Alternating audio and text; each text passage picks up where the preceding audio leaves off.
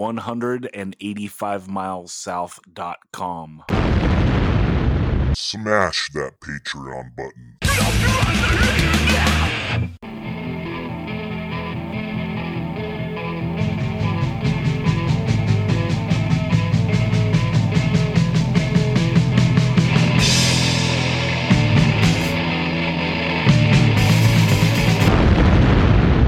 One hundred and eighty-five miles south, a hardcore punk rock podcast.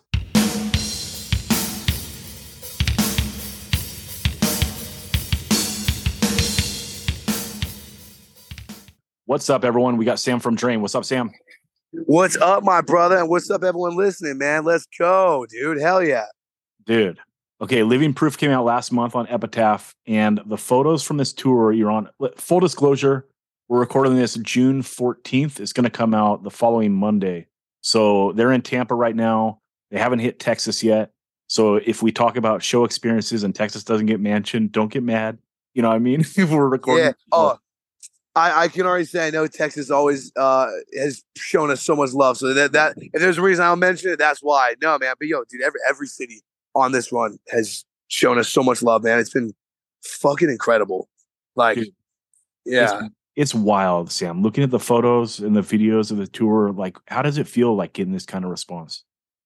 dude it's it's surreal man you know like it's it's really i know it's an easy way to just say it. it's it's super surreal it's just like I, I don't know man i mean just literally today someone tagged us in a video um you know of us playing actually i'll be honest i forgot what song was but it's a song that we you know it's it's we still play you know uh at shakers pub in long island and it was in 2021 and it was a run we did with regulate and it was like shakers pub 50 people uh, max and then, you know, 2023, you know, it was like, I think we did 1250 at New York and there was like 800 people on the wait list. Jesus. Like, and so because we were talking about maybe moving into a different venue or whatever. Um, and we decided not to and just keep it at the spot it was. But it's like, this is all just so crazy, man. I don't know. Like, it's true, you know, it's not just, uh, it's not just a clever name. It, this band embodies living proof. You know, we're we're doing it. We're literally doing it, and I think that's like it's one thing. It's like, yo, the band used to suck, which you know, I'm not going to say that's not true for us, but when you see a video like of a band playing a song, like they're still playing. You know what I mean? It's just it's it's still a track. I think it was like Feel the Pressure or something. It's like, yeah, we still rock that track. And it's just a lot more people. It just it just took some time and it just clicked, you know, and now it's fucking crazy. Yes, it's a snowball, right? Like, Yeah. started rolling, and you guys never like took your foot off the gas. Dude, yeah, man. It's it's been pretty fucking crazy this last little bit, man. How was the approach for writing the second LP like different? And did you have any sort of concern about a sophomore slump? No, you know what, man? I mean, eh, I I personally didn't, and and maybe I don't know. I guess it's up to you. It's up to you, the listeners, to decide if we did. I I feel like we were just like, you know what, we love we. It's funny, man. Like we wrote that first record, and we, you know, we felt really good about it, and it got received great. But like on the day that each record dropped, I feel so much more confident in this one than I did with that one. And there's a reason for it. Like that record's been out for three years, and we have pretty much played one. We've only played one song off of side B of that record. Everything else off side B of California, we've never played live. You know what I mean? Like since it's been since its release, um, and we never really get asked to play it live. You know, so that's the thing that's so funny. We're like, yo, like that first record, that first record. It's like, yo, I think we're really talking about that side A, which we still pretty much were rocking the set. You know what I mean? Um, and so with this one, we were like all around. I'm like, dude, I feel like there's no no songs that fell flat, you know, and I feel really confident in all of them. And we've been trying to do that. We've actually been like, you know, we did like, you know, one song in the set for the first like week and a half, and then we swapped one out for a different track. And so we're trying to play on this record, have every song I've gotten some play, you know, um, which we didn't get to do the last one, man. But when it came to writing it, dude, we we're just like, yo, what are the parts that we like? And you know, what are the parts that seem like that they've resonated with people, you know, um, the most. And let's, let's try to capture those kind of, you know, not like rewrite riffs, but let's try to capture that. Why did that hit so well? Okay, because it, that slow part came after this fast part, and this bouncy part came after that fast part, whatever it is. You know, it's like we try to just kind of stick with that and just kind of go wherever the song like wanted it to go. And I think the way to do that is just fucking OS, baby. Just get in the room and just jam. You know what I mean? Like you can't fake the funk, and there's you know that's that's no that's no knock on people who are able to make it work with like bands and you know people in different states where like one dude writes it and programs it and sends it or whatever it is like and they, you know they teach it one guy writes it and they teach it to the other four people like we just get in there dude. Just you know three of us would get in and we just jam bro. And we're like yo that sounds sick. Let's repeat that part. Let's come back to it. Let's do this you know? And we just kind of have fun with it. And you know then I just layer vocals at the end. Um and you know what? I don't know man. And th- th- again there's no there's no knock there's no nothing. Like it was just the three of us, man. We didn't have like anyone help us write tracks or like producer or whatever. It's like Taylor's like our producer, but we went in that session, you know, 98% solidified on all that. You know, a couple little like, yo, let's maybe add like a fucking tambourine here or this or that, you know, but like the songs, the tracks were there, you know? Um, and we just have fun, just the three of us just rocking it, man. So I don't know. I, I, I can't really say we did a whole lot different, you know? Just just try Oh, Sammy, I lost you. Yo, you there? Yep, I'm here. Oh, my bad. You there, brother? Yeah, yeah. There we go. Yes. I don't know where it cut, but yeah, dude, that was it. We just, just tried to trim the fat and, you know, we feel like we did. And, and that's what's so cool about music. Some people might think this record's got way more fat on it or way less. It's that's what's so cool about this all. We feel really stoked on what we made though. I think one of the best things about your vocal approach is that you know like how to hang back and let the songs breathe. Is that a conscious decision? Dude, it honestly like kind of is, man. I, I think, you know what? Eh, It's funny, man. I, I don't know. Like some, you know, I, I think it's no surprise. I fucking love. I grew up on waste. I love waste. You know, especially early waste. That dude's pumping out 300 words in a minute. You know what I mean?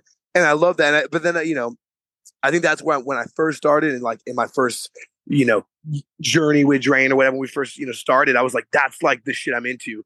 And as we've gone, you know, we've grown and kind of pro- progressed matured. I'm like, yo, a, I like a sec to breathe. The song needs a sec to breathe, and the, you know, it's not you say less, but you mean more when you say it. It, it resonates more, and and kids want to sing along to it more. Um, yeah, it, I, I try, man. Thank you. I really appreciate. it. I try to give it room to breathe, and I don't know. I feel like that's like the mo of the band. It's like write songs that are like supposed to be sang along to, or at least like try to. You know. So much of Drain's appeal is like the live experience and your personal energy. How important is the live experience to hardcore? And do you have an opinion about the prevalence of hardcore videos on the internet now? Oh, Zach, brother, you can get me in trouble on that. No, um, no, can you know what? Yo, here, here's the thing. You know what? I, I don't, I don't give two shits. I'll say this will come out in a week. I think we're doing. Yo, here's the thing, man.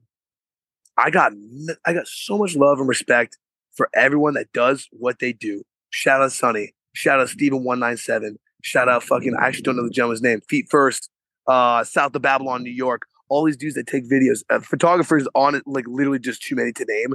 Um, I mean, shit, just in California, too many to name. You know, I can confidently say that not just my band, but for the sake of this argument, I don't want to speak on other people's behalf.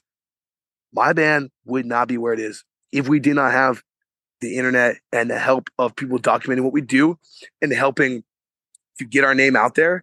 And I've got so much love for all the people that do it. However, I do think there's, uh, you know, on the other side of the coin, sometimes it's it is okay if a set didn't get filmed. And you know, I I mean, the, the genre existed for decades without it. You know what I mean? Like a- a- at the level it is now. You know what I mean? Um, so I think it is really important, man. And I think the live settings is what is important. So you know, something we've toyed around. I don't know. eh, You know, I, I, you know, I think by the time this comes out, you know, we're we've been talking about maybe doing no cameras for California. No Oh, cameras at all. All love and respect to all of our friends. We'll guess you, you know, that do it. And, and people that do it. If you, you got a camera you want to come, I'll guess you. Hang, just come and be present. Let's just have a good time together and make it so, yo, you want to be in this room. Because if you're not here, you're not going to see this shit again. And you get to experience this. I think that there's there's a level, it does so much, but it will never exactly be the same. And so that's something we've been talking about, you know? I don't know. I'm curious. What's your thoughts, Zach? I, is that a huge L on our end? What do you think? I mean, I'm like a I'm a dinosaur, right? So like I don't think you want my take. I don't think it's good. but for me, yeah, I mean, like I think that in enjoying the moment is more important than anything, you know? Yeah. Well, dude, and tha- that's what it's about, man. It just, you know, believe me, man. Like I said, I I know my band wouldn't be where it is without all the help of it. But uh, ultimately, man, like I think sometimes it's okay to make things extra special. and make it so it, it is. And you know, I don't know, maybe something to some gatekeep, whatever. I don't really know. I think it's really cool to, to make it be like, yo, we just conquered this. Whole, we just by by the point by the end of this, we've done this whole country. So if you look up every single any night on this tour, you're gonna find a video from it. You'll probably find a full set.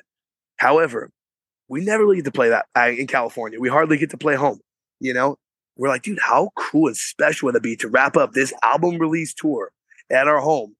If we made it so, yo, you got to be in this room, or you you weren't there. You know, I don't know. I think it's a kind of fun idea, and everything after that, yo, cameras, bring them out. Let's go. Let's run it.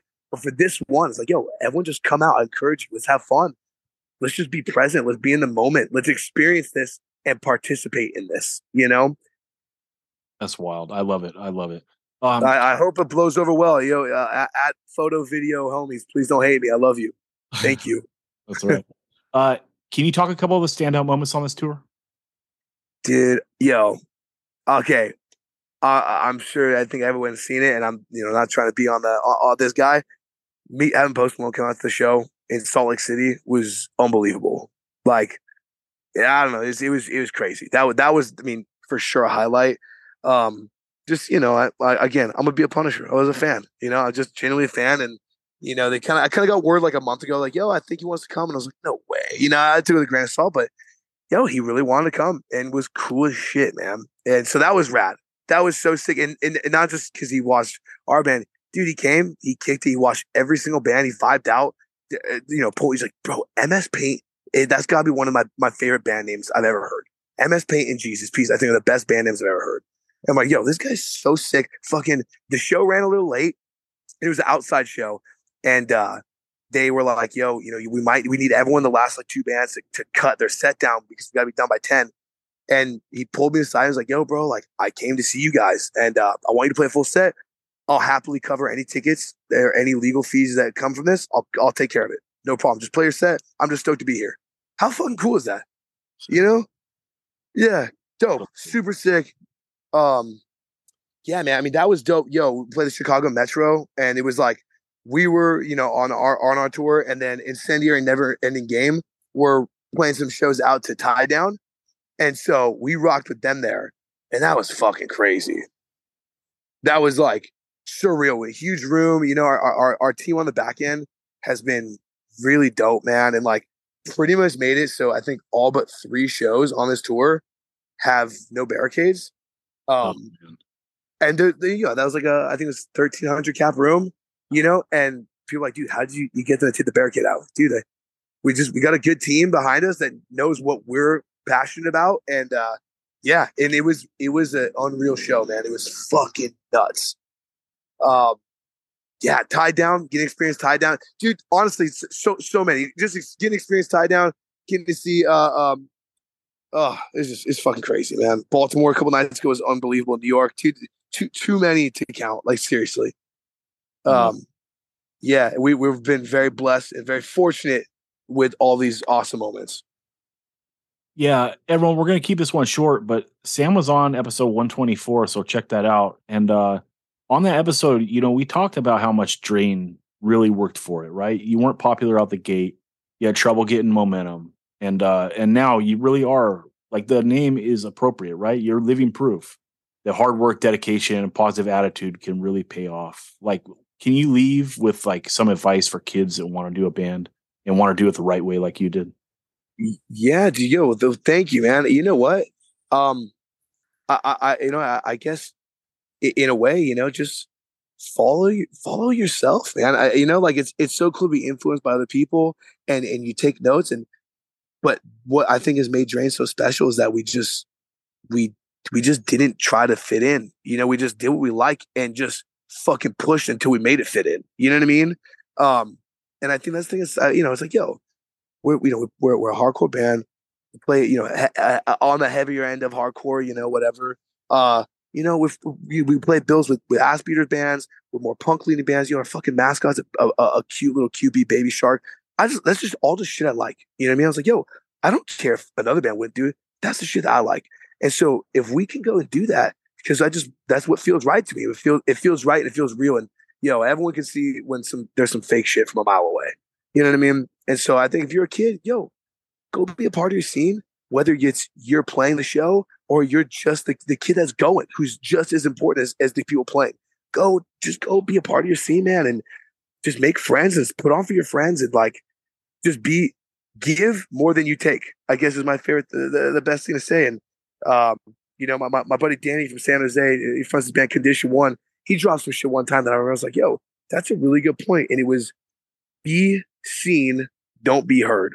And I was like, "Yo, that is so true, man." Like, have people notice your your actions rather than hearing you talk about them. Just just just be just be there. Just do it and follow what feels right to you. And dude, if you're doing it for the right reasons, man, like you're gonna get wherever it is you want to go, whether it's your band or whether it's your career or you know your fitness journey, whatever it is you're on. And like it might not happen overnight. I think that that's also the biggest thing. I kind of ramble, but that's the biggest thing, man. Things don't necessarily always come like that. It does for some people, but it doesn't always. Just because it doesn't, doesn't mean that you're not able to. And just because it does, doesn't mean you earned it and you're to keep it. You know what I'm saying? And that's whether it's regarding music or anything, you know? Um, so if you believe in something, just do it because you love it. And chances are, man, it's probably going to work in your favor. It might just take some time. Don't get discouraged. And if you're doing for the right reasons, you're probably loving the ride the whole way. Even when it sucks, you're loving the ride, you know? So I don't know if that was a good summation, but yeah, man. And go fucking catch this, uh, any of these remaining dates on this tour. If you hear this thing, man, come if you're in California, come through. Let's rock. That's right. Everyone, the album Living Proof, check it out, order it, and it's on streaming and all that. Sam, much love and respect. Dude, thank you, Zach. All the love and respect, man. Yo, 185 South, man. Let's go. I'll catch y'all soon, all right? What's up, everyone? We are back and talking hardcore, helping out. You know him, you love him. He is the best dressed man on the pod. He is the undisputed 185 mile south trivia champion in the world. He is Daniel Sant. What's up, Dan? I know you've got a little life in your left. I'll Also helping out. Six foot two. What you gonna do? It is the mighty mighty Posy Chris. What's up, Chris? What's cracking? Thanks for having me again. What is going on? Okay, before we jump in to some newer stuff, I want to say a few things. Uh, first of all, last week I got my Tarina Evil Eyes 12 inch EP in the mail. If you guys haven't got yours yet, get that. Daze Records. It's also on CD for all you CD heads like Bedge. Uh, also, there's a new Dead Heat up for pre order. Uh, Endless Torment. It is coming out on Triple B, so handle business, get that. And also, In Time has a new 12 inch called Save Your Breath. Indecision Records, get that there. And Dan, you got an LP, uh, a re release of the second Over My Dead Body LP, Sink or Swim. That is up for pre order now, and if not, soon. Uh, indecisionrecords.com. So handle business on that. Uh, also, uh, on this podcast, we've tracked down the origin story for Squirrel from Billingsgate. We tracked down Stork from Die Hard. I have two more that I want to do, and I am enlisting. I'm enlisting the listeners of 185 miles south. Uh, we need all your resources. So I want to track down my two favorite misspellings in the history of hardcore and punk, so we can get the the background stories for all of you. Uh, so if anyone has any leads on contacts for Soldier out of Seattle, that's S O L G E R, of course they are, uh, out of Seattle, get at me. And uh, also a band called 5051 out of San Diego.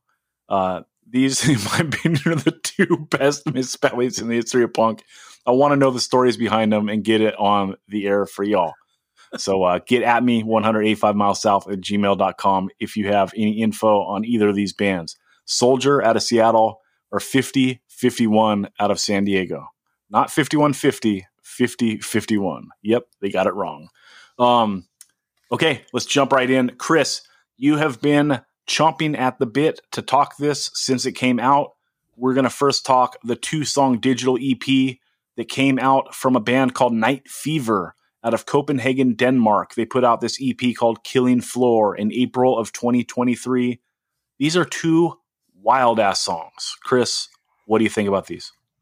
I love it. Uh, I've been maybe more excited to talk about the, these two songs than anything we've ever talked about, just because they're so wild and like the journey that it takes you on is is it's quite a journey. It's a Tolkien esque journey. Um, so first off, I want to say this is one that the Spotify algorithm served up for me. They've been a band for a long time. I want to say like 10 years at least. Um, but I hadn't heard of them. And like Spotify makes these playlists that are like, you know, I don't know, stuff you might like based on the other stuff that you listen to. And some of it's hit and miss, but this was the first song on this playlist that I, and I gave it a whirl and I was like, whoa, what's this band? And so it, let, let me like set the stage here. Like it's two songs and the first song, um, Killing Floor, it busts in with these with these ring outs and like a fast beat, right? And like guitar ring out, and there's this walking bass in the background, and you're like, okay, all right. And then this guitar lead comes over the top, a little bit tasteful, and then the the tempo picks up, and when the tempo picks up, this tasteful guitar lead just goes shredding, right? Like the solo continues to rip, and the the tempo is like a total like poison idea vibe, um, just shredding, and you think you know like what's going on. You're like, all right, this is my new favorite, like Poison Idea vibe band. And then the solo ends on a squeal and the beat just breaks. And this Rob Halford esque voice comes ripping over the top, singing, It's about to get ugly in here. And it's the way that he sings. I won't even try to do it because I can't do it justice. it's just balls to the wall, right? Like he really this this vocalist just lets it lets it fly, right? You're like, whoa, what am I in for here? And then like the rest of the songs just blazing, blazing. There's a lot of like thrash influences here. Um, but just a lot of like blazing fast hardcore influences. Um, there's stuff in here that reminds me of like Youth of Today. There's stuff in here that reminds me of like RKL. There's stuff in here that reminds me of like Exodus. And this should not work well together when you throw these things in a pot. Um, but it's so sick and I love it so much. Um, the first song is in my in my opinion like like significantly better than the second one. Uh, the second one is great. It's still a ripping hardcore song, but like I think that the difference on this song is like the first song, the vocalist really like, like I said, like lets it fly like Rob Halford style. And the second t- song is a little bit more of a traditional, like hardcore, high register, uh, vocals. It's still really good, but I think this band becomes special when the vocalist this band is just like, I don't know, like has a leather, uh, police officer. Yeah, you know those like police leather police officer hats or whatever they're called.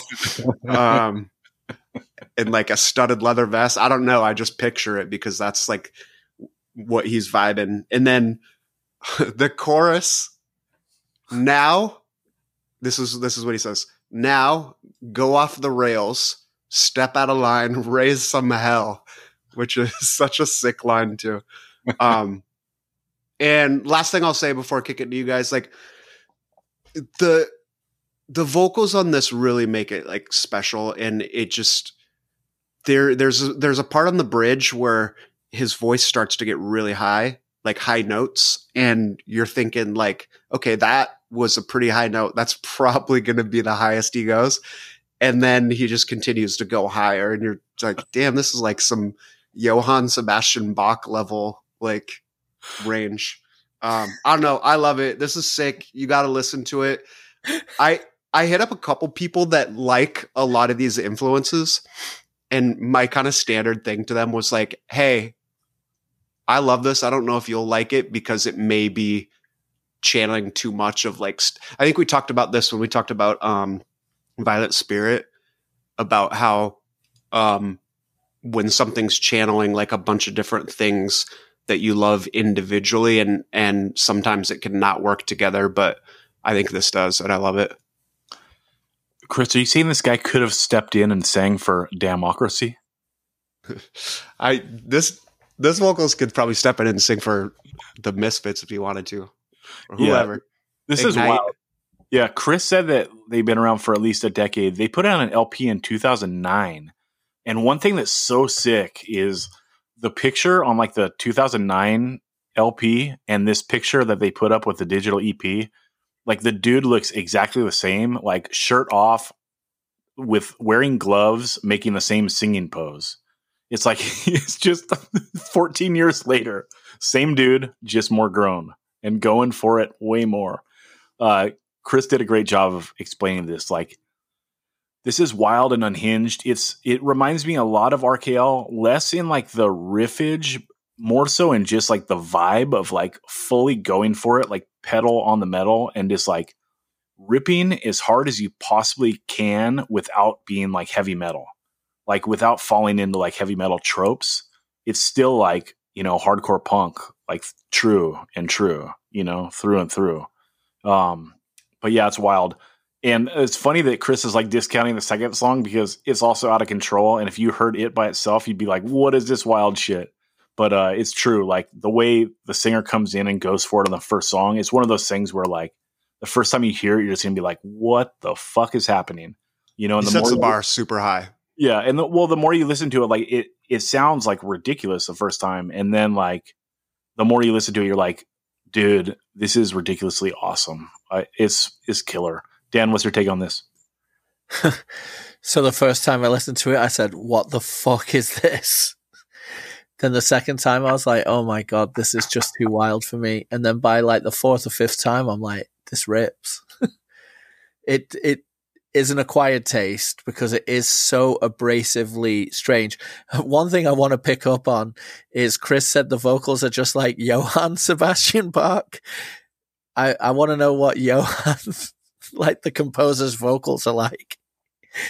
I know you meant Sebastian Bach from Skid Row, but I, I it, it cracked me up that I was like thinking of like some old man in the 1600s, like just going, Wah! You never Uh, heard Johann's solo project? It's lit. it's the harpsichord just going fucking apeshit. Um, it's really, it's really wild. That's the best description for it, and it is so high energy that it's infectious. Hell like yeah. the recording's great. The energy just wins you over, even if you're not ready for like the level of like, vo- you know, vocal like anarchy that's going on in this song. Um, the the energy and the recording and the drums and everything, it just wins you over. yeah, and two songs is like the perfect amount, right? For this to like wet your palate, you know, Yeah. like, and then maybe next time if they do like four songs or something, I don't know if I could handle like twelve songs of this. Like, I might just like throw myself off a bridge. Yeah, for No. real. But for two think- songs, it's so sick. I think the the way that I my very first impression of it, and I think how I described it to you guys when I first listened to it was if unif if uh how- what was what is something like if Ignite had a similar kind of uh staring into the sun um level. Like if Ignite had a after Call on My Brothers, they wrote a staring into the sun level like glam direction, but they refuse to also be like just a ripping, shredding hardcore band. Yeah, and and I would say it's like if if if like RKL was on tour in Europe in like '87 and they just plucked Zoli like you know out of wherever he was working at that time, you know, and they're just like, all right, here, go for it, you know, and just gave him a bunch of speed, and uh, that's what this would sound like. It's so wild. I Um, heard they're sick live too. Dude. How can they not be? Can you imagine listening to this and then you go see them live and they just stand there? wild. All right, let's jump into the next thing. Uh, the band Rat Cage out of the UK. Dan, do you know what city? Sheffield. Out of Sheffield. Rat Cage out of Sheffield. They put out the second LP, I believe, uh, called Savage Visions. It just came out 2023. La Vida es un mus. And uh, yeah, Dan, you loved the last LP. How do you feel this one stands up to that one? Yeah, the last LP, Screams from the Cage, was more on the straight up like discharge with big uh breakdowns. Like very um discharge meets like quality NYHC to an extent. This one has gone more like it's really weird because there's riffs on this that sound like almost black metal. There's riffs on this that sound like the subhumans and there's riffs on this that sound like like could be street punk boot stuff you know there's always an element of boot throughout all of their music, like from the first LP to the two EPs to this, there is like some serious like UK boot in there, but um, this one has some really wild differences in the riffs. Um, it is less brutal on the vocals as the first LP.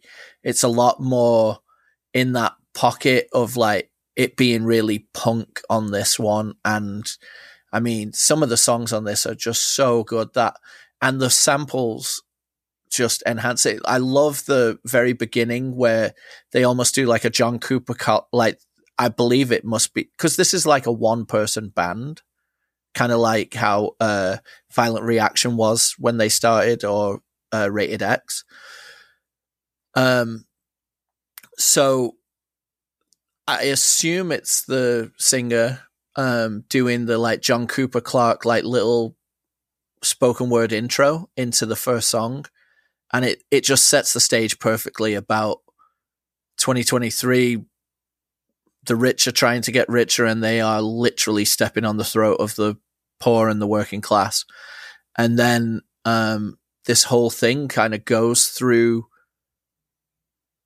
thematically through visits that on most of the songs uh, the we we got the song changed from a fiver early on like digital. Like that was one of the songs that they previewed.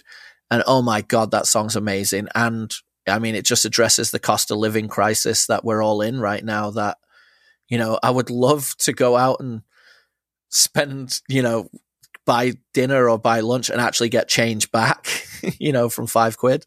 But it, it's not happening. My favorite songs on it are IDC, that song about I Don't Care, Spitting on the Ceiling. That song is epic. Um, and Change from a Fiver. And then um, the song Through the Darkness. When I said like something sounds like almost black metal, the guitar work on that is like, it's almost doing like a Middle Eastern style riff, but delivered in a in a very black metal manner, but while still being just a raging, ripping hardcore punk song. I don't know. It's, I think it's a really, really great LP. Um, it's just about the right length. I think if it had two more songs, it would be too, too, you know, it would be too much. Um, and I think all the song lengths are pretty good.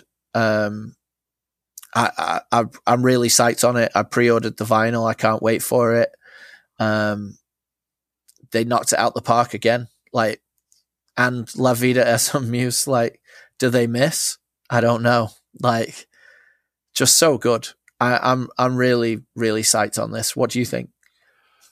I think that they have one of the best hardcore band names of all time, like Rat Cage. Good God, how cool is that? Like, it, it's yeah. cool to begin with, and then I love the idea of like throwbacks. You know, so like there was that early '80s New York hardcore label called Rat Cage. You know, they put out Victim in Pain. Yeah. Also, Crucial T, the first Beastie Boys seven inch. So that's sick. Um, I think it's sick that they did a second LP. You know, um, the way it starts with that like 11 second song is pretty ill, and then right into the poem. Um, I dig the poem, dude. So uh, yeah, shout out uh, Pat Dubar, shout out Aram, shout out Lucy, shout out Sylvia Plath, shout out Robert Frost, shout out John Keats, shout uh, out Nas. There you go. Everyone keeping it real. And uh, yeah, that's cool. I think that Change from a Fiver is my favorite song on the record. Uh, it's just a killer mid tempo banger. Yeah. And then uh, my favorite is Expensive Bombs uh, of the fast songs that aren't mid tempo bangers. Like, uh, I love like the cutouts like before the fast verses. It's just such a trope that I love. And uh, I love how it goes like straight into the breakdown without any buildup. Like just when a breakdown hits you like that, like uh, you know, kind of like Judge when it goes right into "You've lost my respect." I love yeah. that sometimes. Like, don't always make a build up into your breakdown. Uh, and then lastly, the last song, "Nothing Sacred Anymore." A uh, little bit of channeling violent spirit, maybe, or a yeah. little bit of tragedy.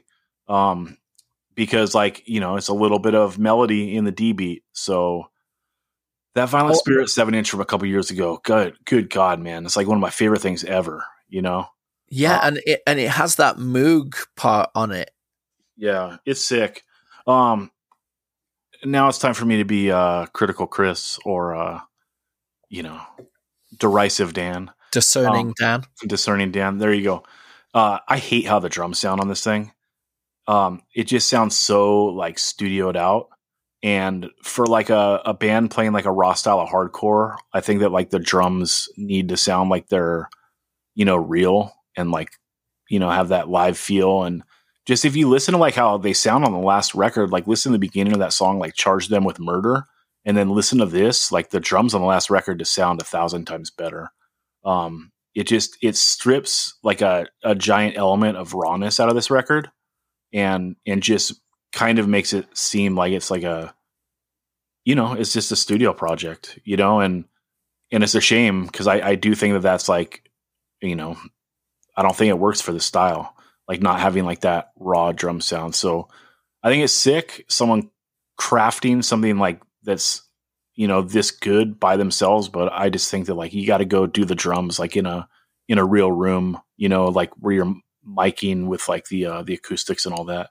But that's my nitpicking asshole self. So uh otherwise this record is is a killer effort. And to do two lps of like straightforward roots hardcore music is like impressive. It's gnarly to be able to write that many good songs. So uh, respect. Chris what's your take?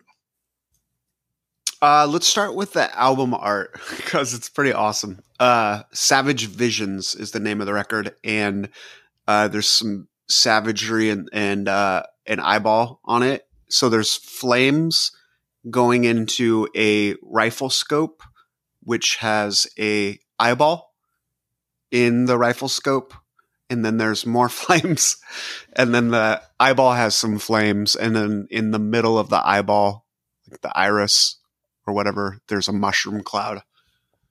Savage. Down, down. Uh I yeah, I like this a lot. I think it rips. Um Dan mentioned the vocals being a little less uh I can't remember the word he said, uh, a little less in Brutal. obscene. Yeah, a little less brutal. And I think I I really like that. I think it makes it a little bit more palatable than the last record. Uh last record was great, super raw, but I feel like this one comes off a little bit more memorable and anthemic uh because of the vocals. Um I also cha- change from Fiver is my favorite as well, so we're unanimous on that. Uh, maybe once I get a chance to listen to it a few more times, something else will pop out and to that level. But like when that single dropped, it was just like so next level and got me so hyped for this. And uh, it's just a raging, like great song, raging, I guess, but not like raging fast. Like Zach said, it's it's more mid tempo, um, angry beat, but like the way the vocals bounce over the beat is so boot, but not even like not like shaved head boot, like more like charged blue hair boot. And I think Dan touched on that a little bit when he said like subhumans. Uh, but yeah, this is a little bit more street punk, but not like, you know, not like cheesy street punk, like real, you know, fighting music. And, uh, like the solo on the song too is, is really, uh, I don't know. It just makes me want to put on a leather jacket and circle pit with the homies. Uh, other thing that I want to call out, like when you look at all, it's only 11 tracks, but when you look at them all, like on streaming, it looks like a lot. I think because a lot of bands usually stay around like the eight or so range, but I, I didn't feel like it felt long when I listened to it. It, it moves really fast. So, um, that's pretty sick. But yeah, I like this a lot. Sheffield, England does it again. Shout out to Ian, dead and gone. Steel City.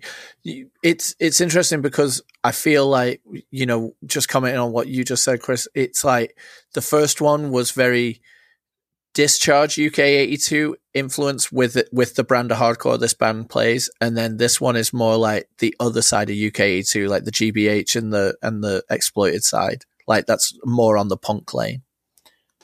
Yeah, I feel that. I think it all sounds pretty D beat. Um, okay, let's go on to Ends of Sanity. They put out a record called Eligible to Die May 31st out on Daze Records. It's uh, digitally out right now. They're doing a CD on the way, and I hope this gets uh, pressed to vinyl because uh, yeah, this is up there with the Tarina 12 inch for my favorite uh, heavy record of the year so far. Uh, it's only four songs with the outro, and this is like my favorite style of hardcore. You know, um, the hard style that still has like roots hardcore influence. Um, it's heavy, but all songs are under three minutes, and all songs like keep you on your feet, bouncing around. Uh, they all have like huge moments in each song, and uh, the gangs sound huge. They sound like you know Strife One Truth or something gnarly. Um, jumping right into it, uh, first song, Eligible to Die. That ring out on the guitar when the double kick is going, like it's just super Merauder or Hundred Demons. Like I love it. It's one of my favorite things. Um, and then I will do a uh, a Posy Chris trope here and call out a timestamp at 211 in that song when everything cuts out except for the drums and he's like jamming around. That is so Candiria. It's so sick. Like that's just like a straight Candiria part, which is ill because like I never really hear that band mentioned too much uh, these days. But those first two Candiria CDs are so good. Um, I love them. We've talked them on the pod, so uh, y'all know what's up. The next song, C3U, it's a it's a fast song, which is so important for like bands like this, in my opinion. Like keep it fast. You know, it makes like the hard parts even harder to have like that dynamic of fast to slow. Uh, huge backups on this song, and then uh, a life a lie. That first riff is like so Merauder, and then again they come with like a fast verse killer song. But uh, I want to get into the song Last Rites. Like this to me is a contender for like song of the year. Um, you know, we're halfway through the year and uh it's pretty wild when I think about like what my songs of the year are, you know. It's like this song and then uh that sp- that speed plan song, Make Them Watch, and then that street sweeper song, Mom I Can't Do No Time.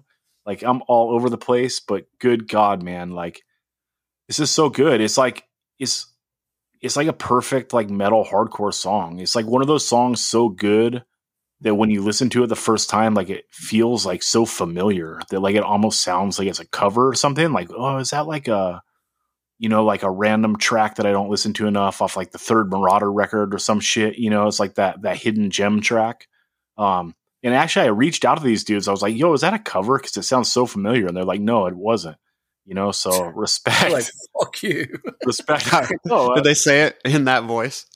totally. They're like oh fuck you. No it's like i'm i'm curious because like it sounds wild. Um that chorus is so catchy that watch you die a thousand times like it, it's literally like a a missing song of master killer. It's so sick. And then that riff coming out of the second chorus is insane. And uh the only thing they could have done to make this song better is like God, if they just did a little lead on the second half of that riff, like Life is Pain, would have been so sick. But uh yeah, ill. And then they do like that big last rites part into like a gnarly breakdown, and then they like double down with the even gnarlier, like that little triplet breakdown riff part. Good God, man, out of this world. And then they do an intro or an outro that could have been an intro or whatever, fade to static out. This is absolutely insane and awesome and everything I like in like modern hardcore. So yeah, everyone check it out. Uh Insanity, eligible to die. Dan, what did you think about this? So I'm going to give you a little timestamp too on eligible to die. At minute, I mean at seconds, at 15 seconds, like the riff drops out or everything drops out and the drummer just goes bing bing bing and then it comes back in and it's almost like ding ding round one. You know like it comes back in. It's just so good. Um first time i listened to this i thought yeah this is good. This is good you know beat down esque core. Like second and then um as the song progressed and it got to the gang vocals i was like oh this has something special. Like these gang vocals are so crafted and so brilliantly recorded. They're like the star of the show. Like they're perfectly like they're not overdoing it. They're just dropping them in perfectly and they sound epic, like huge. But it just I don't know. I can't I can't gush about them enough. They sound awesome. What also I love about this band is that the singer it's the hard style, but his vocals are extremely like audible. Like they're they're sitting in the perfect um, volume over the music, but he is completely legible. Like you can hear every word, um, even though he's singing in a hard style. It's not like just so gruff that you can't really follow along. It like you, it it it pulls you in, and it's very uh, catchy. And then um, each song gives you something a little bit different while still being cut from the same cloth. Um, it's it's a really good listen, and it, it's over in like twelve minutes, and you you're like, oh, I could do two or three more songs, please. You know, I really liked it. Yeah, those gangs are so good, and then we should also just mention the drumming is Oh. great. In it, it's like chops on chops on chops for that drummer. Yeah, is this is some of the best like hardcore drumming there is right now. So ill. Chris, what did you think about this? Uh, first, I Zach, when you called out the timestamp for two eleven, it's unfortunate that you didn't hit three eleven, like the stamp on on Ridge's back. He's got a three eleven tramp stamp tattoo. Um, yeah, this is uh, Ridge from Pain of Truth, uh, Life's Question, and members of Magnitude, some other bands. Uh, yeah, this is this is sick. Uh, the first record, uh, the homie Nick from Numerality Zine put it out. Uh, really strong record, but this is like next level. Like the songwriting is fantastic on this. It, there's some really cool parts throughout. The recording is like like top notch. Um, Zach mentioned uh, some a lot of Merauder in it, which I agree with. But there's also like there's a lot of Hatebreed in it. I think, uh, and maybe it's just because it sounds so good. Um, but yeah, this is killer. Uh, last rites I was going to touch on, but Zach kind of went through that and, and crushed it. I think, uh, what's the song? Uh, a life, a lie is another like hit to the song right before last rites. Um, it's like a faster beat, but not quite a full on fast beat.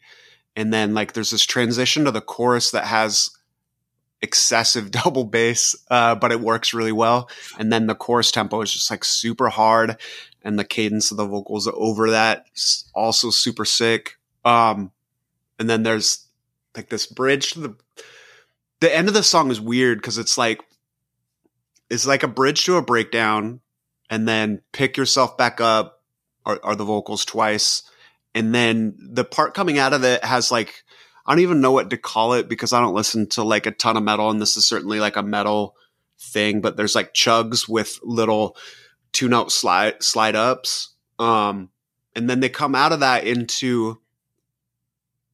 I guess it's like a slowish breakbeat down, but it's not like a mosh. It's not like a real hard mosh part. It's more like know that mosh part that it's like kind of slow, and you would see people start doing like the thing where they're like they have their two hands kind of like and one's kind of floor punching to the it's almost like a floor punch but more like a like a i don't know. I just see like i, I see like a gilman show like people starting to open the pit up this way. And then that part's really long and the drums are just doing some crazy stuff over it. And then the part after it is like the hard mosh part it's so hard but it's like super short compared to the other thing. And like the formula for this song is just really cool.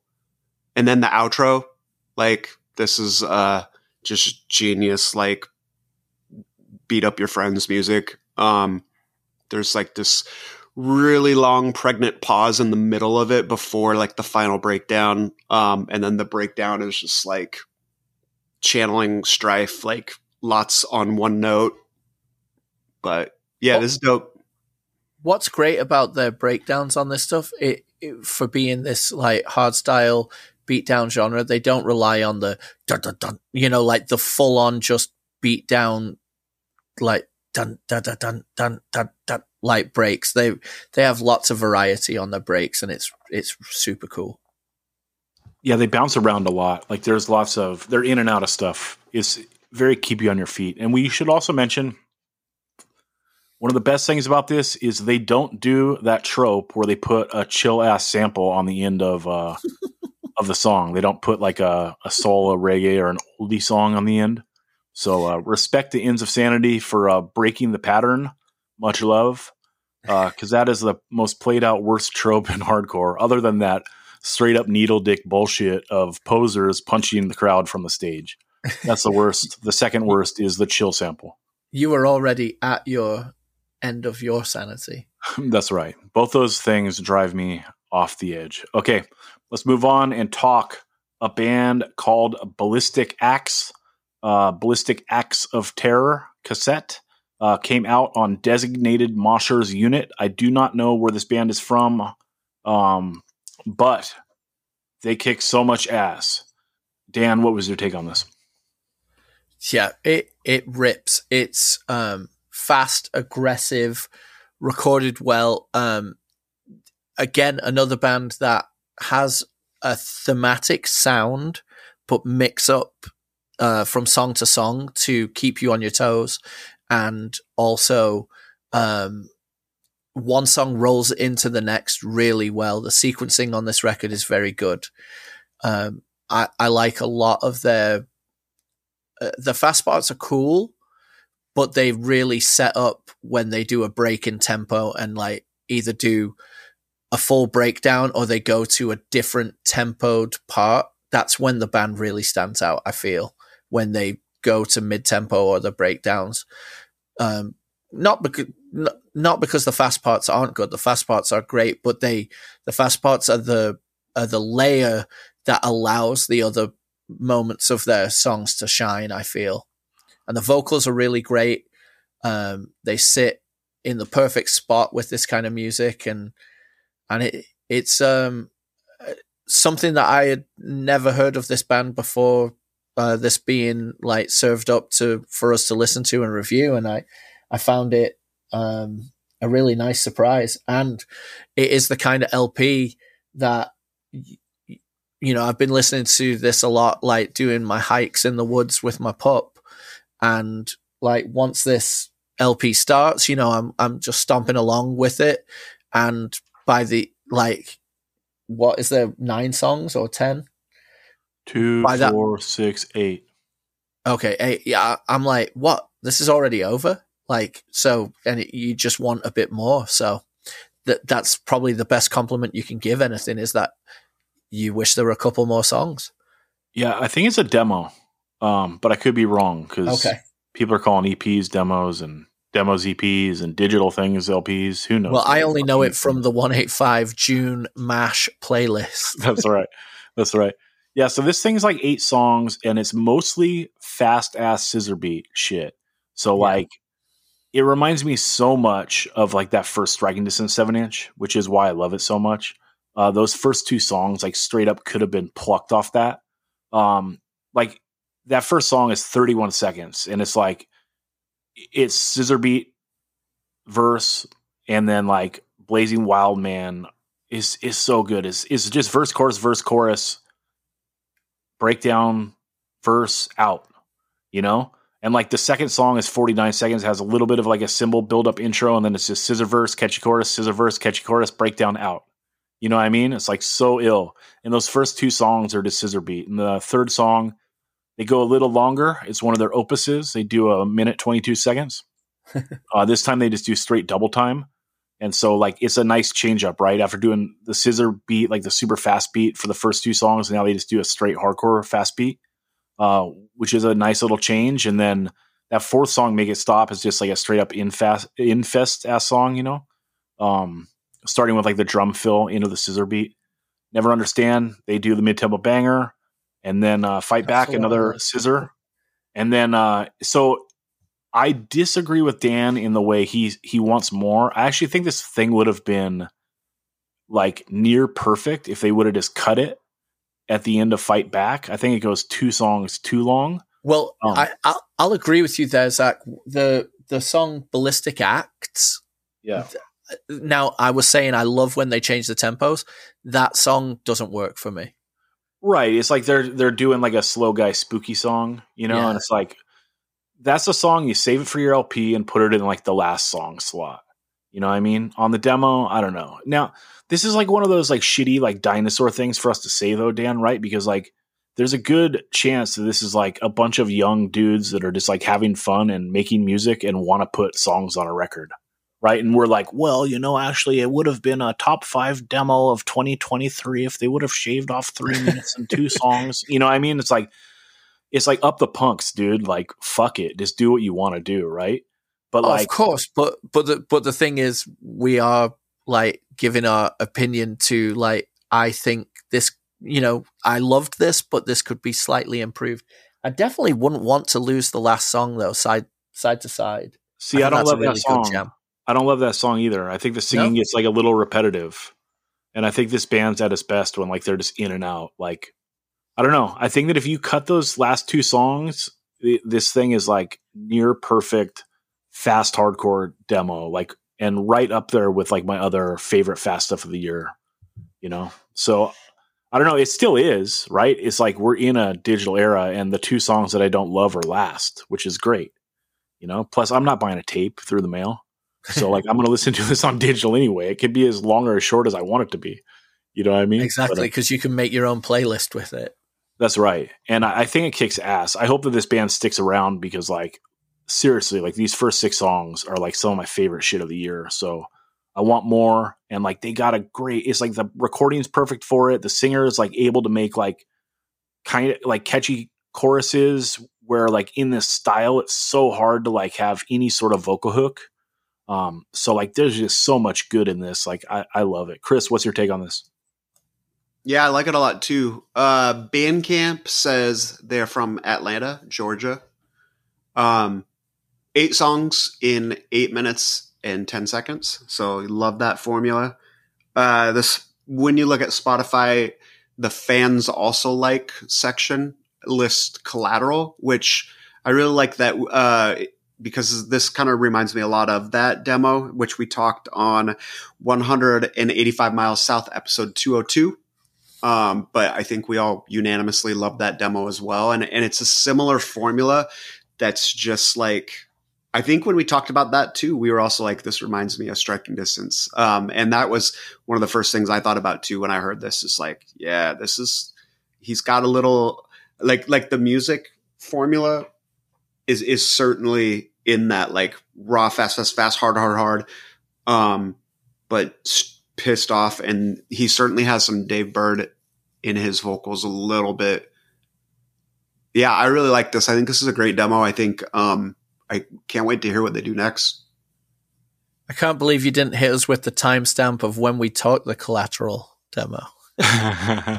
yeah, but I think that's a great compliment, and that's Spotify uh, doing right by Chris because this demo and that collateral demo are probably my two favorite demos of the year.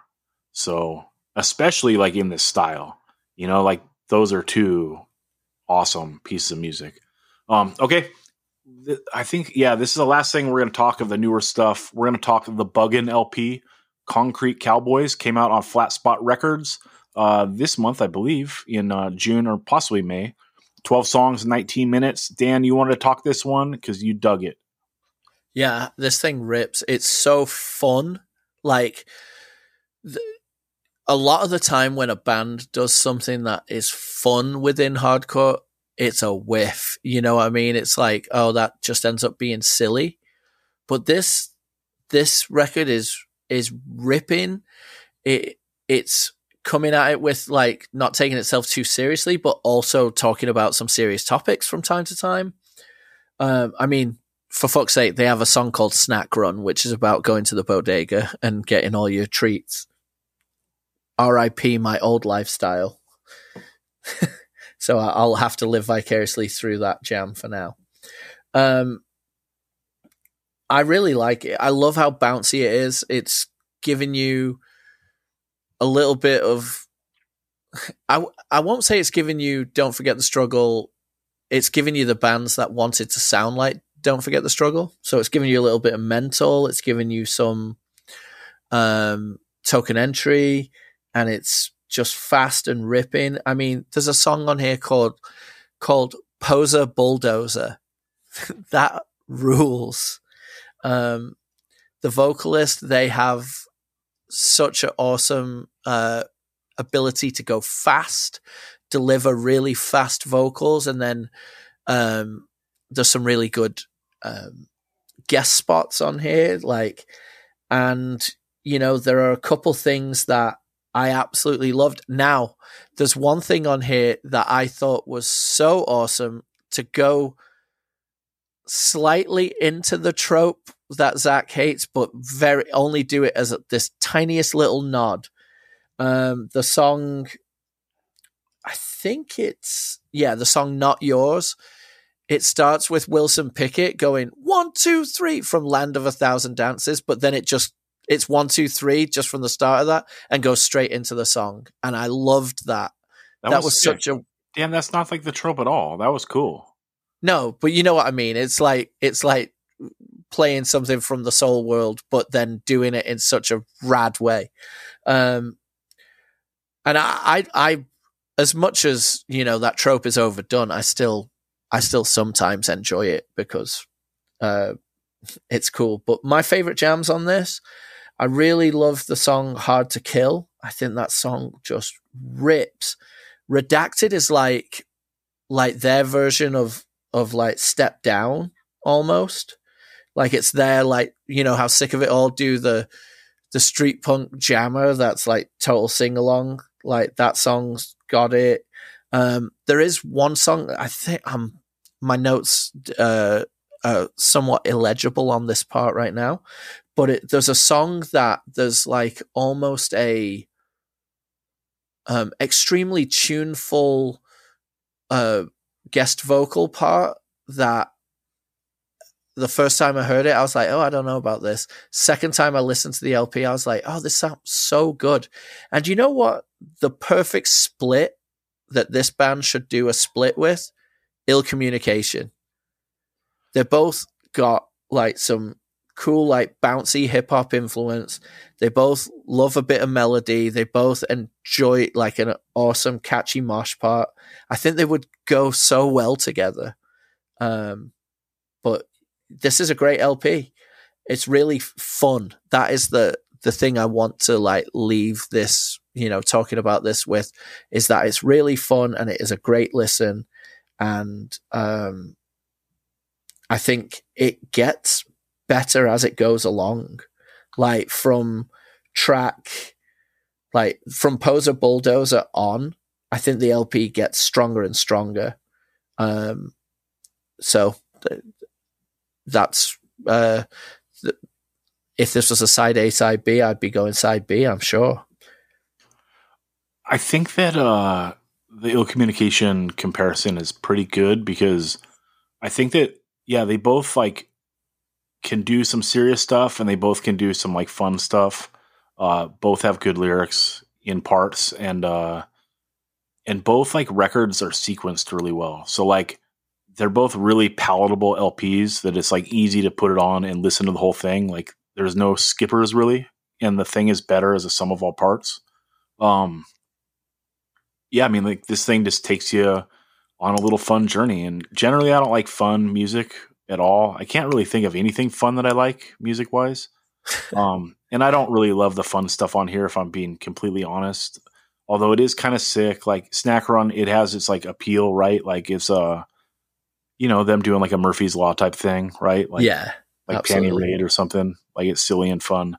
Um, yeah, that alt rock riff on Hard to Kill, I was like, oof, here we go, you know. But then like it's just a hardcore song. It was cool.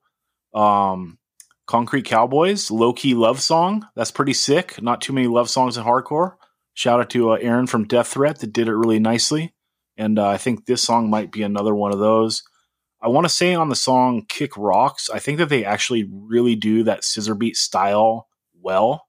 Like a lot of bands like do it and they it'll be like a throwaway track, but I think like their scissor beat song, like when they're really fast, like they actually nail it really well. And the singer does a great job. Like they just sound good over the top of this. Yeah, like they do a they do a killer job.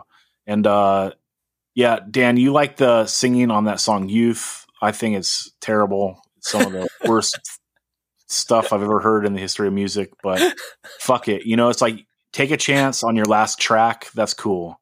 Like whatever. And again, it's your band. Do whatever the fuck you want. Um, the "Get It Out" song is a bouncy track, and and that is like one that's like kind of fun that I actually think is like pretty sick. You know, like it's your time, your time to shine, bust a move or hit a dive. It doesn't matter who you are, get in the pit, just go hard.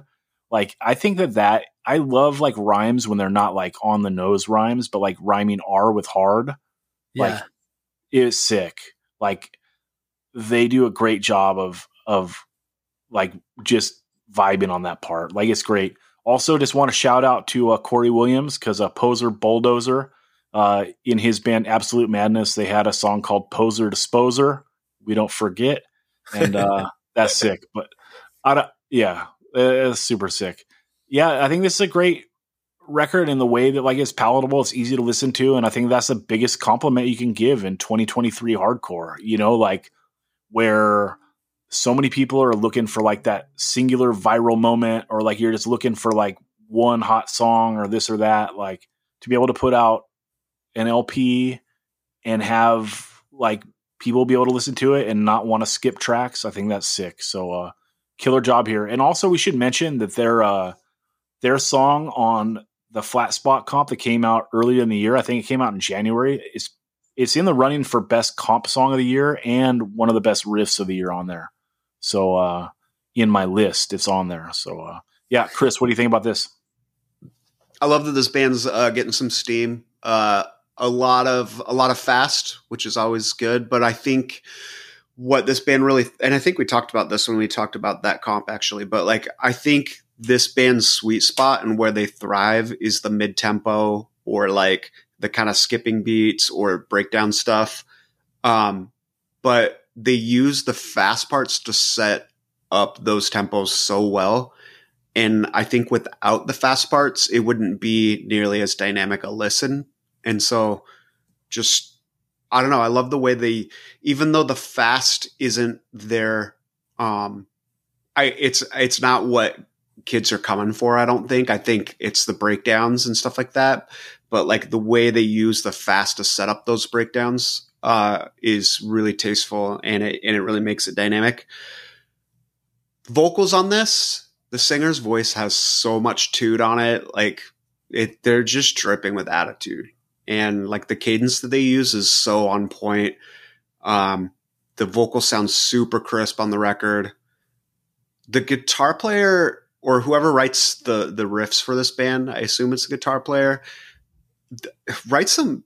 They they sound kind of at surface level pretty straightforward, but like if you try to play along to them or if you like really listen to them, there's a lot of like little variations that make these seemingly straightforward riffs like actually pretty deceptively complex and I, and I think that's cool like it doesn't come across complex when you listen to it um and, and it's probably a lot because of the tempo and the beat but um i don't know there's a lot of of uh, deceptive complexity to the riffs and i think that's pretty cool i still haven't seen this band live uh, which is a bummer because like all the live footage I've seen on Instagram or whatever always looks like they're super sick live, and I don't know. I hope I get to someday.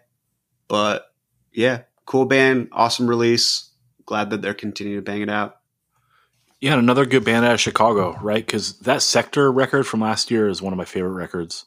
So uh super sick. And I, I like that you mentioned, Chris, like the fast parts aren't really the backbone of this band. Like I wouldn't call them a a fast band, but I like that they work it in a lot as like one of their things they go to to change things up, right? Like they're just not a mid tempo band. They're not just a bounce band.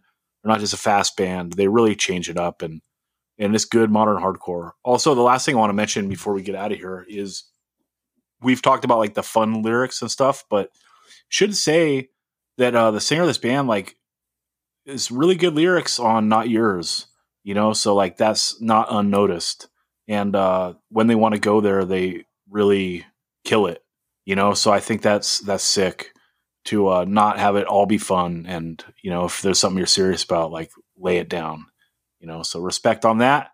And uh yeah. I'll add one thing. The split i want to see is buggin and bayway because you know both these bands love the bodega. Dude. Dude straight up. Split seven inch buggin and uh bayway the bodega split the bodega oh sessions. my god. That would be Has so to sick. And if People the split release show was at a bodega. dude That's what's up. It has to happen, dude. Bug in. When you get when you get moshed out the door, it goes ding ding. I love it. Make it happen, someone. Flat spot uh, Daze mashup. Let's do it.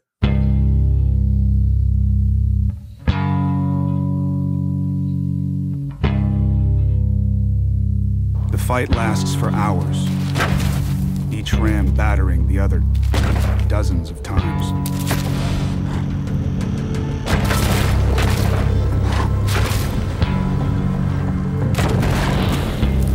Head to head. All right, we are going to go head to head. Two of my favorite records of the early 2000s. We're talking 100 Demons self titled LP came out 2004 on Death Wish Inc., going up against the other powerhouse, 100 Demons in the Eyes of the Lord, came out in the year 2000 on Good Life Recordings out of Belgium. Dude, this is a powerhouse mashup. Um, matchup. My bad. I got mashup in my head from listening to this this fucking playlist too much. Um, but yeah, this is wild. How did you guys feel about this matchup going into it, Dan? Did you think were you biased towards one of these or the other? Or did you like these both kind of equally when you were thinking about it? Um, so I came to appreciate this band much later in life. Um, we toured with them in Europe, and they. It was so funny because we didn't tour with them. We toured Europe, but because Avocado booked us and them, they put us together on on many a, a date. And you know, the, the funny thing we we play Belgium, and some guy who's a hundred deep. You could, I mean, just look at the kid. He was like dressed like I worship hard, the hard style. Like you know what he looks like in your mind right now. He comes up to me. He's like a Belgium dude, and he goes, "I when I saw you were playing this, I thought, oh my god, this is shit. But for posi shit, you were not bad." I'm like, "Th- thank you. um, but it was so funny. Like every time we would get to a venue, Hundred Demons had beaten us there, and they had just wiped out all the food. and so we were all, we were always like telling our tour driver Jeroen, we were like, "Get faster, get there first. We need to get a sandwich before Hundred Demons takes us out." um, but going into this, like I only I started appreciating these records a lot more in the like 2008, 2009, 2010 period. So I didn't like get deep on them at the time. And going into this, I I was already thinking like I enjoy them both, but for me, there's one that stands f- far above, and I I tried to question that, um, but it it it still won. well, lay it out, Dan. Okay. Um, in the eyes of the Lord, like, just imagine right now if a band came out. Like we talk new music all the time, and we we always love when there's some super creative songwriting that comes out, and we're just like, oh my god, or like, oh, the way they do this lyrically, and it has all the tricks or the bells and whistles that just catch you and pull you in. Imagine if a band came out right now and it opened with, You know who I love? Nobody. You know who I trust? Nobody. Like, we'd be like, I am a believer. This is the best new band around. Like, you'd be so good. And then just if it broke and it just went, We are forsaken, you'd be like, just fucking yes. Um, so what I love about um, in the eyes of the Lord LP is how much pain and open, like ripped open chest, like ability to discuss mental health and feeling alone and feeling shunned in like it while still being such an aggressive like the world has been hard so i'm going to be harder type vibe. It's a really open emoti- emotion, like like theme running throughout the record. It's it's um all about life being extremely tough and it's uh that registers with me uh forsaken into suffer. I just what a one-two punch to open an lp now the 100 demons self-titled record from 2004 the only thing that i, I think it's recorded better um, the recording is better. But musically it's channeling a little bit of that like kind of in flames swedish metal in into being still a very northeast usa hardstyle band. Um and the vocals sound amazing on it. Like his voice is is so large and cuts through and then does so many interesting strange things to you know the same way that we love aaron death threat because he um, has the ability to do a few different things that shouldn't work on paper, but then they pull you in. That happens with Pete on the uh, Hundred Demons self-titled to an to an extent, but the vocalist on the first LP, it just it just rides the music so well. And then, of course, you've got an Aaron DT guest spot, which sounds amazing, especially when their vocals are going back and forth off of each other. Um, but these are both incredible records. Like, so we're going head to head. I'm choosing In the Eyes of the Lord, but I, I'd be happy listening to both of these on a on a day where I wanted to really jump into something self loathing, violent, and tough, and emotionally open and perfectly put together. Yeah, we should say that like this second singer for 100 Demons like he might be like the second greatest replacement singer like in the history of rock and roll like behind like Brian Johnson coming in for Bon Scott. Like he just comes in and it's like holy shit, this guy's great too. Like, what sort of karma does this band have that they were able to like have two different vocalists and they're both fucking amazing? You know what I mean? Like, that's just insane. Like, there's there's no real fall off. Um, you know, I guess it's personal preference. I'll say, you know, I've always been like a in the eyes of the Lord dude, and you know, in the last like ten years when I've been paying attention to like people talking about these records, I've seen a lot of people like the self-titled one more and that's kind of why i wanted to do this to get your guys take um i will say like i agree with dan like the self-titled is recorded a lot better um is bigger is cleaner like you get like you really get to like hear the riffing for like what it is and like these guitarists are really good players. So that's sick. And uh yeah and there's huge parts right? Like that that triplet mosh on the end of time bomb out of this world right? Um, there is like some more melodic metal influence in this one though and and i don't really like any melodic metal. Like even at the gates like i've come to the realization after like 20 years of lying to myself that i maybe like two songs. You know what i mean? Um so like there is some of that and there is some of like the you know there's some stripper metal parts on here and i i tread lightly because like this dude looks like he'd rip my head off my neck you know? So i will say that people love stripper metal and uh these parts like are done well for that.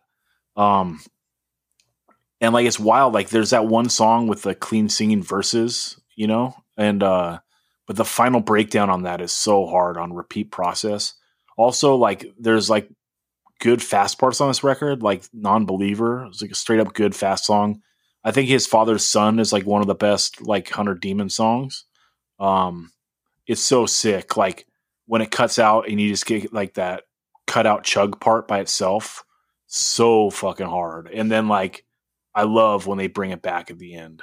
You know what I mean? So sick. And then also they uh they do a re-recording of uh that no surrender virtue, the no desert virtus or whatever.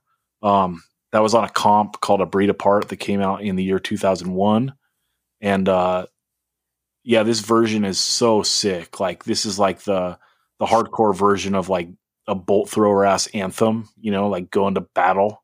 So that's ill. Like this this record kicks ass and it's like it's so modern sounding. It's like insane thing that this thing is is 19 years old. You know what I mean? Cuz like think about like in the year 2000, something that's like 19 years old then, like compare something from 2000 to 1981, it's like a different fucking planet. You know what I mean? But like this is 2004 and it's like if it came out today like people would just be like fuck yeah dude like it would fit right in so it's, it's so insane in that aspect that said well chris why don't you jump in and then i'll, I'll go on my uh, in the eyes in the eyes of the lord rant 185 miles south. Come for Dan's French, stay for Zach's Latin. Um, similar to Dan, I got in this band into this band a little bit late. Uh, so, uh, um, the self-titled was was the song that like I got into this band through. Um, and so I kind of went into this exercise. I, I feel like "In the Eyes of the Lord" is the scripture record. Like that's that's the record that the people love. Um, but I don't know, something about just like the memories of listening to self titled plus um, the the recording b- being better. Like not that In of the Lord is a bad recording, just that the self titled is so good that it's like, you know, especially like Zach said for 2004. Um, and the other reason I think like some of the stuff some of the stuff that I love most about this record are not necessarily the things that people love like that 100 demons is known for. I think when i think about 100 demons i think you know first and foremost about the lyrics that dan talked about how raw and open and honest and brutal and devastating they are. And that's like that's special right? In this, this thing we call hardcore like when when a vocalist is able to do that um, with the proficiency that that Bruce did, like that made this record like cult status. Um, but like some of the some of the stuff that Zach hates, like the some of the melodic metal riffage and like uh, you know the singing parts on Time Bomb or Repeat Process, um, those are just like things that I over the years have just gravitated to and and uh I'm to go with self-titled on the strength of of some of those things, like just how good this song sounds, how familiar, or sorry, how good the recording sounds, how familiar all these songs are, and um, influential for me at a time um, in my life. And you know, Destiny Never Came is on the Crush All Waits playlist. So that's if there's a tie, that's a tiebreaker. um, one more thing. We I excuse me. I also had the pleasure of touring with Hundred Demons. Actually, sorry, two more things. Um, I also had the pleasure of touring with Hundred Demons, and they were just awesome people, super stand up, uh, a lot of fun. The tour was just like the perfect mix because it was us, Hundred Demons, Down to Nothing, and Outbreak. And like, if you know anything about Down to Nothing and Outbreak and like touring with them is like touring with gremlins. Like, if you ever seen the movie Gremlins, you know, once you get these little cute little creatures wet down to nothing and outbreak just turned into total animals who like anything that's not bolted down, they're throwing it. Anything that's not, you know, setting stuff on fire. They're just like gr- human gremlins, right? And so imagine a tour of like two bands of human gremlins just causing the most insane trouble. 100 demons dudes just loving it and like but also being there um for uh you know support in case anything goes sideways. and then I'm just like watching it, taking it all in, just loving every second of it. Uh, one quick story from that tour. Um, we actually had to break off the tour for a couple days and when we came back to the like in the middle of the tour, and so 100 Demons down to nothing outbreak, they kept going for a couple days. We came back and uh, Pete had his hand all wrapped up, and we're like, "What happened while we were gone?" Down to nothing had fireworks, and they were lighting them and throwing them, and uh, someone in Down to Nothing was about to like like lit a firework and was about to throw it, and Pete comes up and he's like, "Give me that!" Takes it out of his hand, cocks his arm back to throw it, and it blew up in his hand. but Oh it was it was just such a fun tour because like I don't know, it was a really cool collection of of people and sounds, and uh, yeah, it was a lot of fun. And then the second thing that I will add, um, you know, Zach touched on like how how awesome Pete was at stepping in for Bruce, and I'll just add like doing that with with all the context of like forced reality, you know, and and him coming from this notable oi band from that era and just like flipping up the style and and crushing it probably even more than forced reality and and I think that's just interesting context to to add to that. But yeah, my my vote's uh self-titled, but I know like the the Colt record isn't in the eyes of the Lord, and I respect that record so much, and it's a fantastic record. But my heart's gonna go with self-titled. Yeah, self titled is so sick, right? But dude, in, in the eyes of the Lord is like one of the greatest things ever, and uh it's wild. Like I often fantasize about silly things, you know, like if you win lotto, what would you what would you do with your money? I've always thought like I would just become like one of the biggest bootleggers. Like I would make like Lost and Found look like Dischord, you know, and just like go fucking nuts and make every record I ever wanted. I always thought like the sickest like 12 inch split. I would just do a four song 12 inch split and I would put Forsaken and Heart Surprise on one side and put the Weirdos Neutron Bomb 7 inch on the other side. It's like the greatest two songs like pre metal in punk and hardcore and like the greatest two songs post metal in hardcore, you know? And it's like it would just be a documentation of like the best music in that 25 year span represented by two bands and four songs and uh but yeah starting with forsaken like this recording on this lp is like it's a little loose and a little sloppy in times which like gives it so much character but it still sounds like bright and big like if you listen to the demo and compare it to this like this thing smokes the demo right and like a, a bunch of the songs from this were demo songs. So you can compare them and it's like, God damn.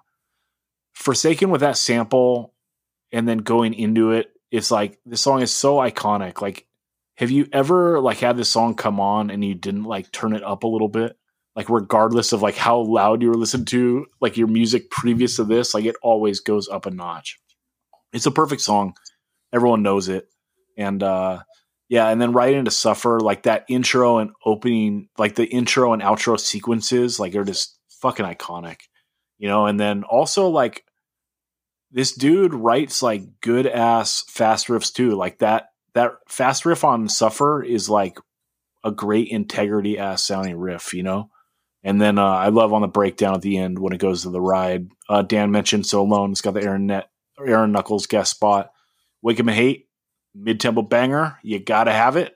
Um, while you're praying, another like big ass integrity riff. This one's like a Braxis kind of, you know. And this is where they come in and they do that like that ring out chorus with like the double kick that's like so iconic to like the the Hundred Demon sound. Um, and then into Infected, and like Infected is like, dude, the the first four parts on this song is like one of the the raddest sequences in like the history of heavy music. Like if you just think about how this song starts, like they're like, we're just gonna start the song on eleven. You know what I mean? Like it's just like that all out like double kick drum attack, you know, with like the the guitars going right along with it, and then like jumps to the youth crew toms. And like, you know, my favorite thing in hardcore is youth crew toms in non youth crew parts. Like heavy hardcore bands when they hit the youth crew toms is like the greatest thing ever. So like they do that that double kick assault into the youth crew tom part, and then onto the cymbals with the double kick, and then back to the youth crew toms. It's like good God, man, what the fuck? And then that final mosh on this song uh, is like the first time that they do like their triplet mosh, which is like another like hundred demon staple. Da, da, da, da, da, da, da, da, da, da. You know, they do it there. They do it on Time Bomb. Uh, they do it like sporadically through all their like through a, a handful of songs. And it's like one of the sickest things they do. Um, but hard surprise, like this song is like in the second to last spot on the record, and it's like my fa- my second favorite song on the record. This thing is so perfect, you know, like the way they tease like that chug part coming. They kind of like tease it, and then when it finally kicks off, it's like da da da da da da da da go. So sick. And then also like do the call and answers on this song and on uh Forsaken.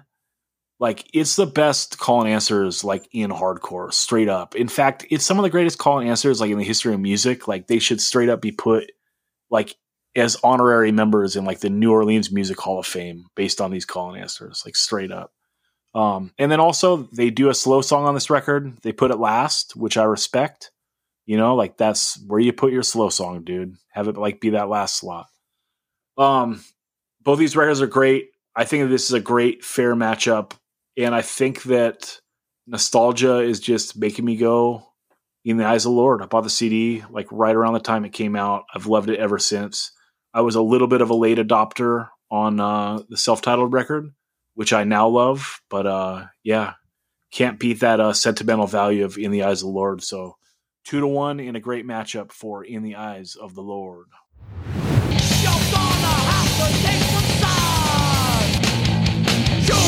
Side A versus Side B. All right, we're going side A versus side B, and this time again, it's a split seven inch. We are talking the Rot in Hell Cruelty split seven inch. That is Cruelty with a C, not the Kruelty band with a K. This came out on May 14th, 2023 on Sin Eater Records. Uh, Dan, you love this thing and you thought it was a fair matchup. Yeah, um, and it's got awesome artwork by friend of the pod Simon Earl, who Oh, won shit. Best artwork for last year's uh, Last Wishes artwork. Hell yeah. Which you know Zach needed what like three more chain link fences and two more pit bulls. A little more barbed wire, dude. A little Oh, sprinkle okay. of barbed wire. Yeah. Um this thing is is both coming out of like the you know what certain people might refer to as like the holy terror type style of music, you know, like has a little bit of integ influence in there. Um Rot in Hell have been doing that masterfully for ages. This is my first time hearing cruelty. And for me, the cruelty side sounds like like it could be like Gehenna if they were maybe on 31G. Um, it's like a a bit more, for lack of a better term, like almost like spastic style uh, Gehenna. It's really um, it's really well recorded. It sounds great. Um, it it's stomping along, um, or actually blazing along. It's really fast. Um, the vocals are very screamy, like, com- and it, it just has that potentially like the three one G thing is is a way to describe it to an extent, but it you could say Gehenna fused with Converge. That could be a good way of thinking about the way cruelty sounds. Um, the vocals are really, really audible, nice, uh, aggressive, screamy though, like really screamy. And, um, the music is, has an element of chaos to it. Like it's quick. It's, it's flicking around from, from, um, the riffs are just extremely like, um, chaotic to me. Now, flip that with the other side, you get one song from Rot in Hell. And for me, you know, we always like to put things in uh, for riff of the year. This one's going in there for me.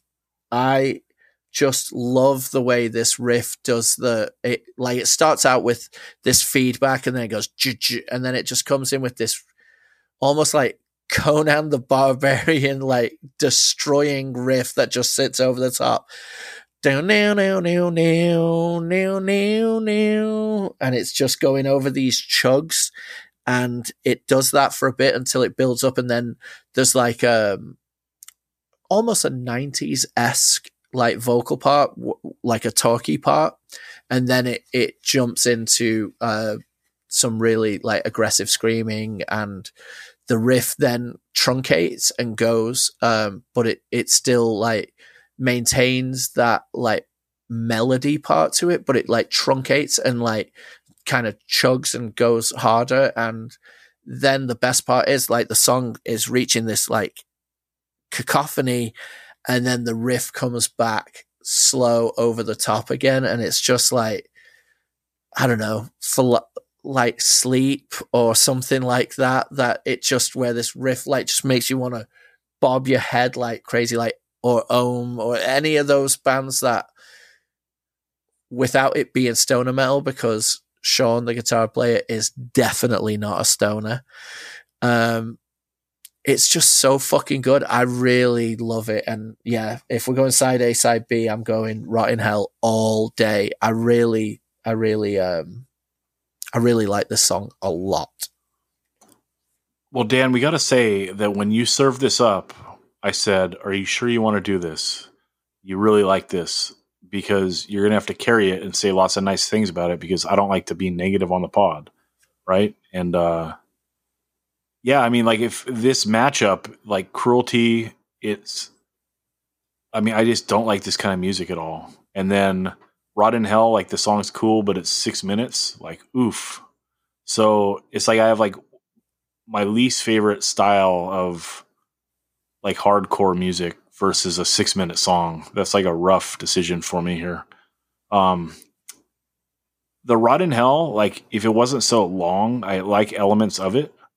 Um, that riff is like very bolt thrower, Fourth Crusade. Absolutely. Um, in fact, like maybe even a little too on the nose. You know, like it's, it's very very similar. Uh, it's a very like iconic metal part. Uh, one thing I do think this band's really good at is like that verse riff is the when they go fast, like it's really good, and I love like the way they bring in the guitar solo. Like it comes in and it goes out, like while the riff is still going. You know, it's not just like okay, we're going to play a riff on a verse four times and the solo is going to come in on number three and four. It's like it kind of comes in on like two to three. You know, it's not there for like one and four. It's kind of sick the way they like overlay that solo. Um, the cruelty stuff, like, I just don't like this kind of like super up tempo super riffy, like zany metalcore with like lots of like left hand noodling and like liberal panic chords, like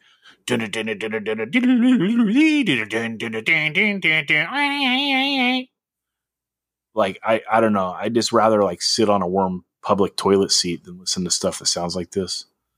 And uh what what a lovely visual. Yeah, you know. Like I don't know. I I just that's how the song "Witch" sounds to me. And the second song, "Burning Your World," like it's also super riffy, but then they add in like melodic metal, which is like another thing I hate. It's like okay, sick. Um, but like they're talented musicians, and like this style of music is very popular. Like people love it, so it's just something that I don't like at all. So I don't have an ear for it, so I can't tell if it's like good compared to the other bands that do this or not. You know, it's like I don't know. I, I guess I'm just not the one to speak on this. I do like the singer's voice. I love how shredded it is. Like he's yeah. got a killer shredded voice and is able to like pull off like staying super monotone and being that gnarly sounding the whole way through. So that's sick. But uh I think I gotta go Rot in Hell on that uh on that bolt thrower ass riff. I think uh, that's the side. Chris, what's your opinion? Uh, like Zach, I'm not a huge fan of the style. So like, I don't have a ton of like reference, like frame of reference or like comparisons because it's just it, typically not my thing. But you know, they both do it, do their their things very well. They're not. um I don't know if it's the same it, it doesn't sound like the same to me. Like Rot in Hell sounds a lot more, um, you know, there's a lot more like reverb that makes it a little bit, uh, um, I don't know, I guess creepy sounding, uh, like kind of in an in integrity way a little bit. Whereas, uh, cruelty reminded me kind of of a less Swedish sounding Undying, which is is another band who who I've always thought was super impressive, but never got into them really. But every time I saw them, they were super impressive and, and entertaining. So I kind of feel the same way about like both of these bands. Like, you know, not really my style, but sounds like they're doing them well. Um, you know, the recordings are cool. Typically, I don't like as much reverb uh, or you know whatever that is, whatever that effect is on the on the Rot in Hell but i think it works well for them because like i said it kind of gives them that that kind of uh creepy slash uh, rustic style uh feel and then cruelty uh like zach i really appreciate the the vocals just being like you know shredded balls to the wall uh i'm gonna take I'm gonna take cruelty. Um, I thought it was cool. I thought both of these were cool, but like I said, it's just not like my favorite style. So it's probably not something I'll go back to a ton, but it's good enough that I'll listen to it again for sure. Both of them. I'm taking it back to the old school because I'm an old fool. I'm taking it back to the old school cause I'm an old fool. Yo, what's up, motherfuckers? Old school. All right, we're going old school. I wanted to talk a seven inch that came out in 1981 on R Radical Records. It's the band The Stains doing their seven inch. John Wayne was a Nazi. Uh, just two songs, and I think that both songs are awesome and iconic, and that's why I wanted to speak this. Uh, kicking it off, that John Wayne is a Nazi song. I love how it just starts with like the bass playing like the full like guitar chords. You know, like he's not just like single stringing it it's like, and then it comes in with the drums, and then the guitar kicks in, and then the singer's just in. Like it's like a very quick sequence of like bass, add the drums, add the guitar, singing's in, and it's just like a straight up mid tempo banger, killer verse, killer chorus, and like the way this song is laid out is so fucking sick. Like there's no bullshit. It's just like that tiny little intro, and then it's four verses and four choruses, and then it's out, and it's insane too because like you know, there's no tempo change. There's no like pre-chorus. There's no bridge. There's nothing. It's four verses, four choruses. But it is kind of funny. Like before they do the fourth chorus, they do one tiny, tiny little pre-chorus. Uh, but yeah, it's just so sick. I think this is like one of the great classic punk songs, and I wanted to uh, get on the playlist and get your guys' opinion. Also, the song "Born to Die" is like a wild like semi fast beat. It's like a very sloppy D beat almost.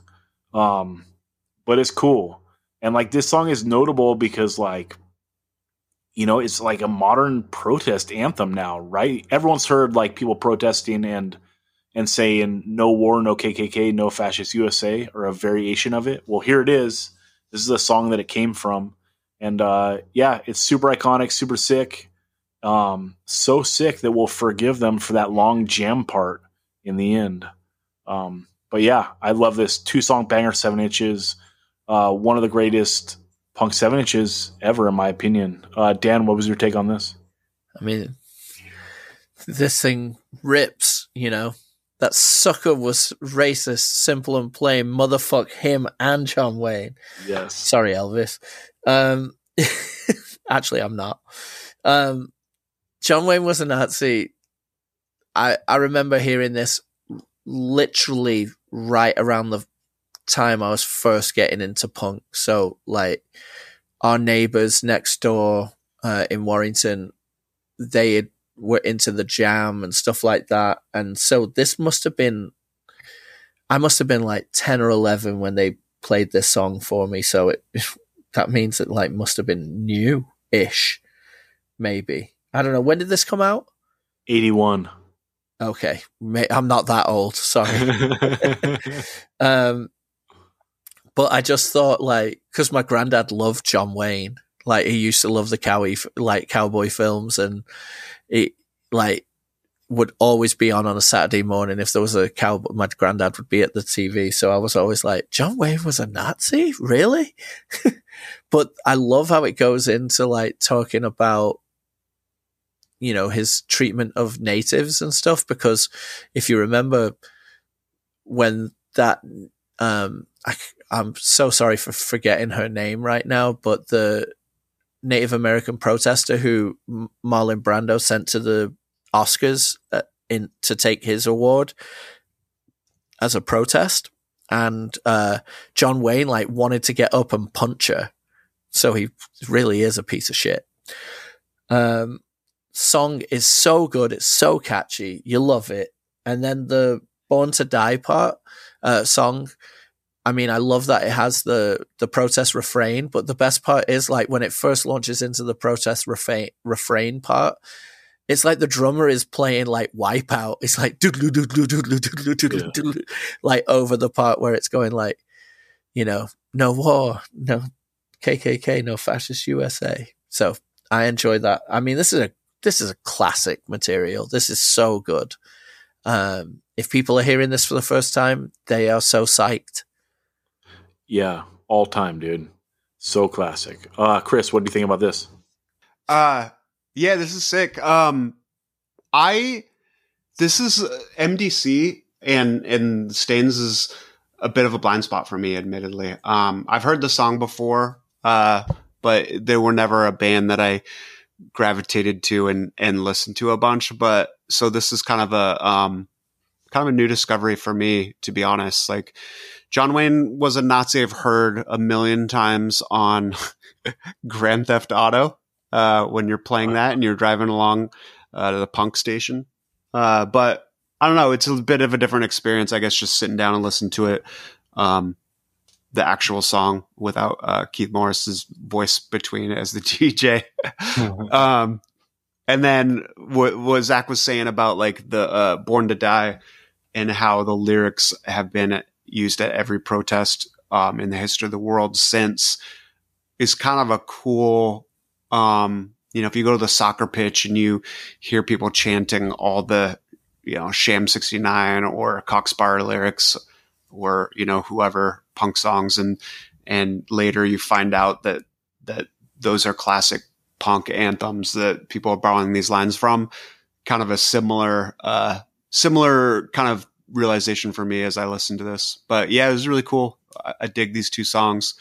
Um, like I said, it's a bit of a blind spot. I think um, my old punk stuff, there's just like a small root of stuff that I really go back to. And then when I hit a point in my life when I really wanted to go back to stuff, I was, it was a lot of more of the like sleazy rock and roll kind of punk stuff, you know, like Stooges and, and, uh, like Dead Boys and, and, uh, stuff like that. So MDC was not something that I've ever got around to going back to, but I think this is really cool. These are two great songs. Yeah, and just so because we're talking about MDC and this is a, the Stains, um, they this band becomes MDC in the next year, and they put out that first MDC LP, Millions of Dead Cops. That comes out in '82. They do another seven inch in '83. I think that one's Multi Death Corporations, and then in '84 they do Millions of Dead Children, I believe, and that one has um, what I think is the worst punk song in the history of man.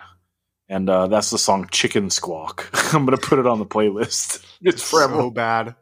it's the worst thing ever because like the playing is so competent. Like God, they're like good punk musicians by then. You know, I mean, it's like they've done like this seven inch, then an LP, then like two seven inches, and like, good God, is some terrible fucking shit on there.